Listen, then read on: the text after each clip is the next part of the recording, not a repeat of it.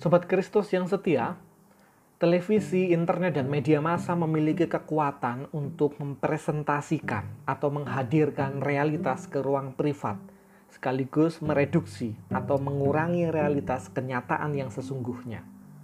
Sehingga saya dengan mengunyah kacang pun dapat tetap tenang dan merasa biasa-biasa saja ketika menonton beragam peristiwa buruk yang tayang di depan layar peperangan, jerit tangis korban bencana, derita korban penggusuran, teriak histeris, demonstran buruh yang menuntut kelayakan upah, krisis kemanusiaan dapat kita lihat, dapat saya dengar, dapat kita ketahui tanpa merasakan keharusan untuk terlibat lebih jauh. Toh semua itu sekadar berita yang tayang di layar televisi, di layar gadget anda ingat ketika COVID-19 belum merebak di Indonesia, pada saat itu kita sekadar menonton perkembangan virus di Wuhan sembari berbagi meme, berbagi gambar, berbagi lelucon dan mereduksi bahaya coronavirus. Namun kini kondisinya jauh berbeda. Sebab tidak ada lagi yang mereduksi dan make fun of it, tidak ada yang menertawakannya. Sebab penderitaan secara jelas ada di depan mata. Jadi jika kita kerap kali menjadi penonton, maka tidak demikian halnya dengan Tuhan. Dalam kitab suci perjanjian lama, realitas penderitaan Israel yang mengalami penindasan keji di tanah perbudakan Mesir ditanggapi secara sungguh-sungguh oleh Tuhan.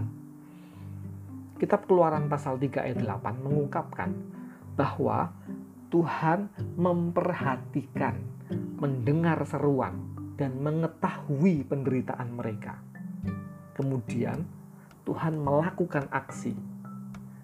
Aku telah turun untuk melepaskan mereka dari tanah Mesir dan menuntun mereka keluar. Demikian diungkapkan oleh Tuhan. Jadi setelah melihat, setelah memperhatikan, setelah mendengar dan mengetahui, Tuhan tidak mereduksi realitas penderitaan Israel, melainkan menanggapinya melalui aksi pembebasan secara nyata. Sobat Kristus yang setia, Tuhan kita adalah sosok yang partisan, selalu memihak dan membela yang tertindas. Maka, sebagaimana Musa yang diutus oleh Tuhan untuk membebaskan Israel, sejatinya Tuhan juga mengajak Anda, mengajak kita untuk aktif menghadirkan empati dan solidaritas nyata dengan cara beraksi, aktif membebaskan, berupaya melepaskan dan menguatkan sesama dari rupa-rupa penderitaan yang tidak membahagiakan. Mari tidak sekadar berhenti pada tataran mengetahui saja. Mari beraksi, berbagi kasih, berbagi kebaikan dan ini bukan seberapa yang Anda mampu, melainkan apakah Anda mau melakukannya. Amin. Mari kita bersama berdoa.